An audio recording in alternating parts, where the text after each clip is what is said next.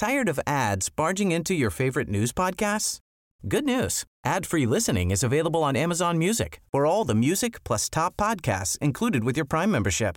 Stay up to date on everything newsworthy by downloading the Amazon Music app for free or go to amazon.com slash news ad free. That's amazon.com slash news ad free to catch up on the latest episodes without the ads. Introducing Wondersuite from Bluehost.com. Website creation is hard, but now with Bluehost, you can answer a few simple questions about your business and get a unique WordPress website or store right away. From there, you can customize your design, colors, and content. And Bluehost automatically helps you get found in search engines like Google and Bing. From step-by-step guidance to suggested plugins, Bluehost makes WordPress wonderful for everyone. Go to bluehost.com/wondersuite.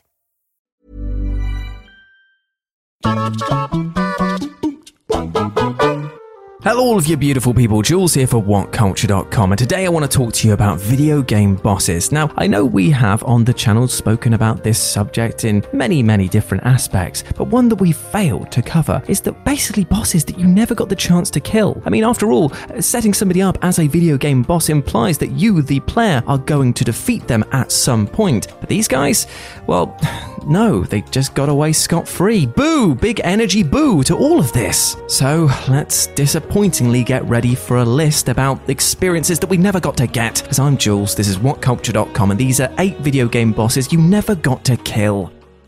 Number 8 Seth, Tomb Raider The Last Revelation.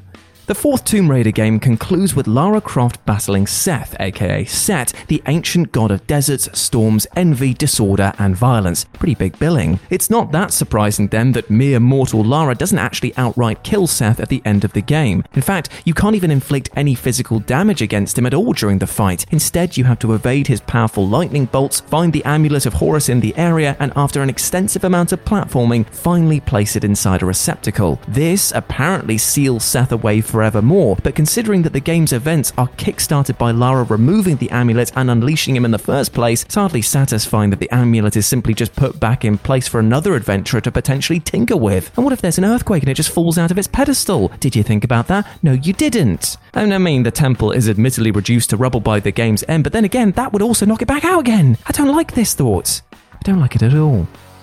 Number 7. Fortune Metal Gear Solid 2 Sons of Liberty.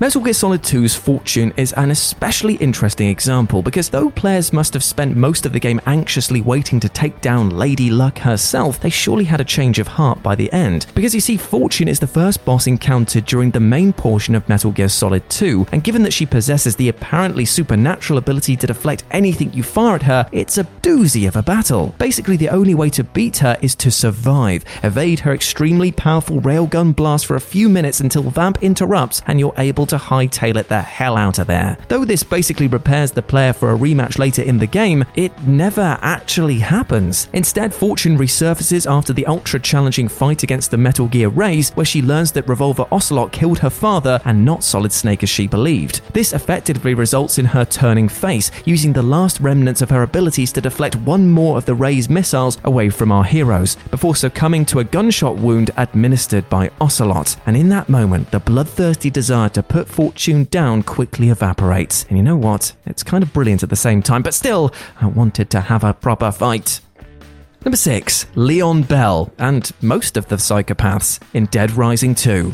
Dead Rising 2's Leon Bell is one of those video game characters that everyone loves to hate. He's a highly obnoxious motorcycle riding psychopath and reality show contestant who formerly looked up to protagonist Chuck Greene. The player takes him on in the mission Meet the Contestants, with the boss fight largely consisting of smacking him with large objects while he maniacally rides his motorcycle around the area. After defeating him, you'll witness a cutscene where the demented Leon refuses to admit defeat, ultimately using his motorcycle to set himself on fire, insistently declaring himself to still be number one even as he burns to death.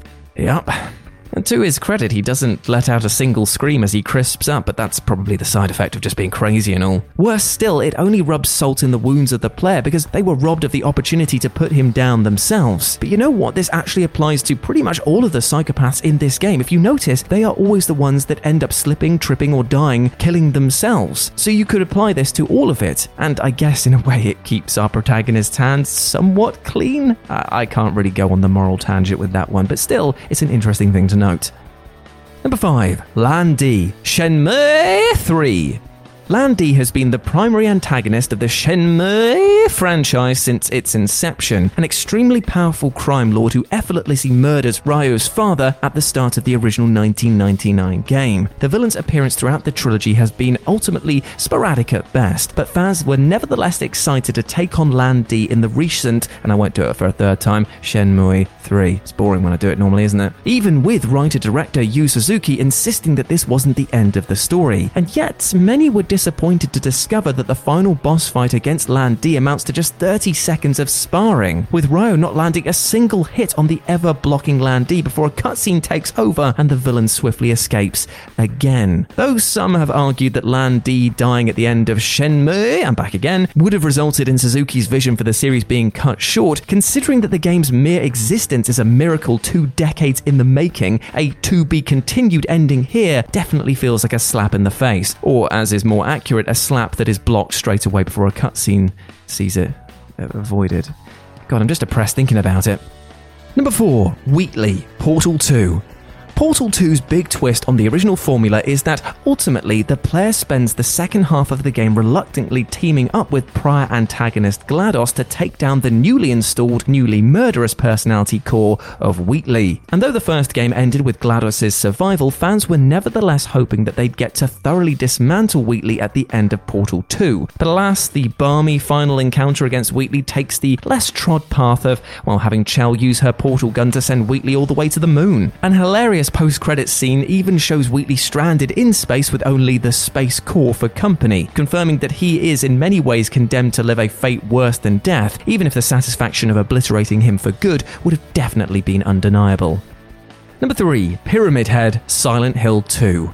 Pyramid Head is unquestionably the most iconic antagonist in the Silent Hill franchise, introduced in the second game as a grotesque monster which stalks protagonist James Sunderland throughout the experience. Now, these encounters are defined by the fact that the player has no conceivable means of defeating Pyramid Head, forced to either flee or simply wait until an invisible timer runs out and the monster takes its leave. But just before the game's final boss, the player is forced to face off against two Pyramid Heads at once, and given that this is deep into the end game, players would be forgiven for thinking that there might actually be a method for killing him this time. But alas, no. Once again, you just need to run around the enclosed space and unload rounds at the twosome where possible to run the timer down. Once it expires, however, they won't simply disappear, but just impale themselves to death with their own spears. For a game wholly concerned with screwing with the player's head, it's all too apt, actually, that the final encounter with the series' most terrifying antagonist is an anticlimactic troll. Thanks for that.